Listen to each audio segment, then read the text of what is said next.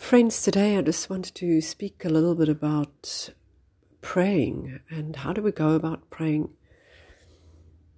And it doesn't have to be um, a particular space that you always have that's the same, or a time that's always the same, or only once a day. You can do it many times in the day, and just just speak to God, as it were. But there are also times that we really need to physically humble our bodies and really get down on our knees, I find, and humble yourself when you're really crying out and interceding for other people on something that's really, really deep and important that you really want the Lord to, to make a huge change. Um, and you're crying out to Him and bringing your request before before the cross.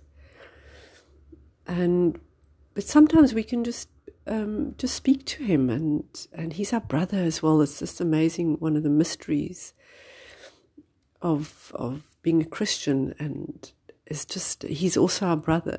it's just amazing to comprehend. He's the creator of the universe, but he's our friend and our brother as well. And so even this morning, I was just sitting in bed and I had my cup of coffee and so I was just sitting here and praying. My eyes are open, and also I can look outside and look at the trees and, and be grateful for that as well, for His creation. And sometimes we we can just maybe pray exactly where you are. And maybe you've got a very busy household, and it's hard for you to get that that sort of place where you can be quiet and alone with the Lord. Maybe just put some earphones in and listen to some godly music. That's also a way of, of spending time with Him. But to also, we don't want to cut people out when we're praying and the door is closed and you're not allowed to enter. It's my time now. And yes, we need to have a um, also commit to prayer time. Yes.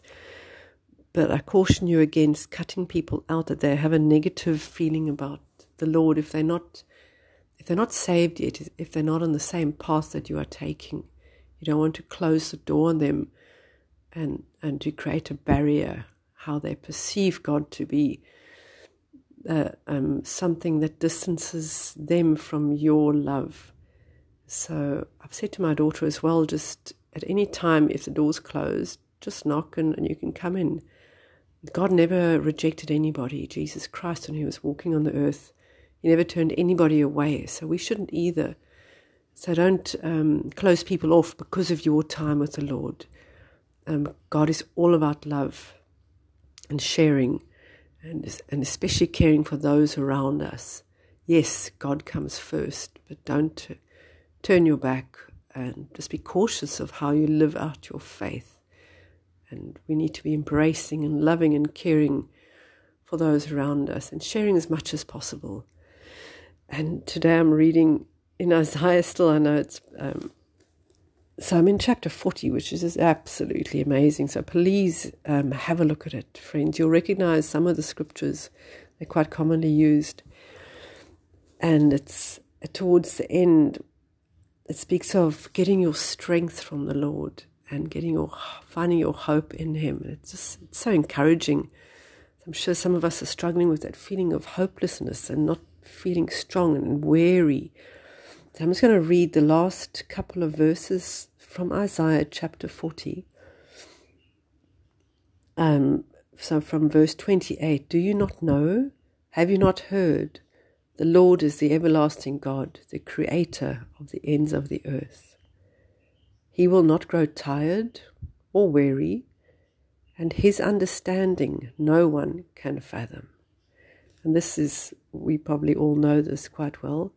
He gives strength to the weary and increases the power of the weak. Even youths grow tired and weary, and young men stumble and fall. But those who hope in the Lord will renew their strength. They will soar on wings like eagles. They will run and not grow weary. They will walk and not be faint. That is so amazing. It's such a beautiful picture. Heavenly Father, we just praise you for your word. Every day brings something new and something that gives us hope and and, and cuts deep sometimes. And we're just so grateful for that. Lord, will you change our hearts? Will you give us strength? Will you help us to trust in your word, please? Will you help us to be prayerful, trusting in you, loving in you, and just um, giving us the right heart of, of humility before you and just of joy as well. We just thank you for the love that you give to us. Help us to give that same love to those around us. In Jesus' name, Amen.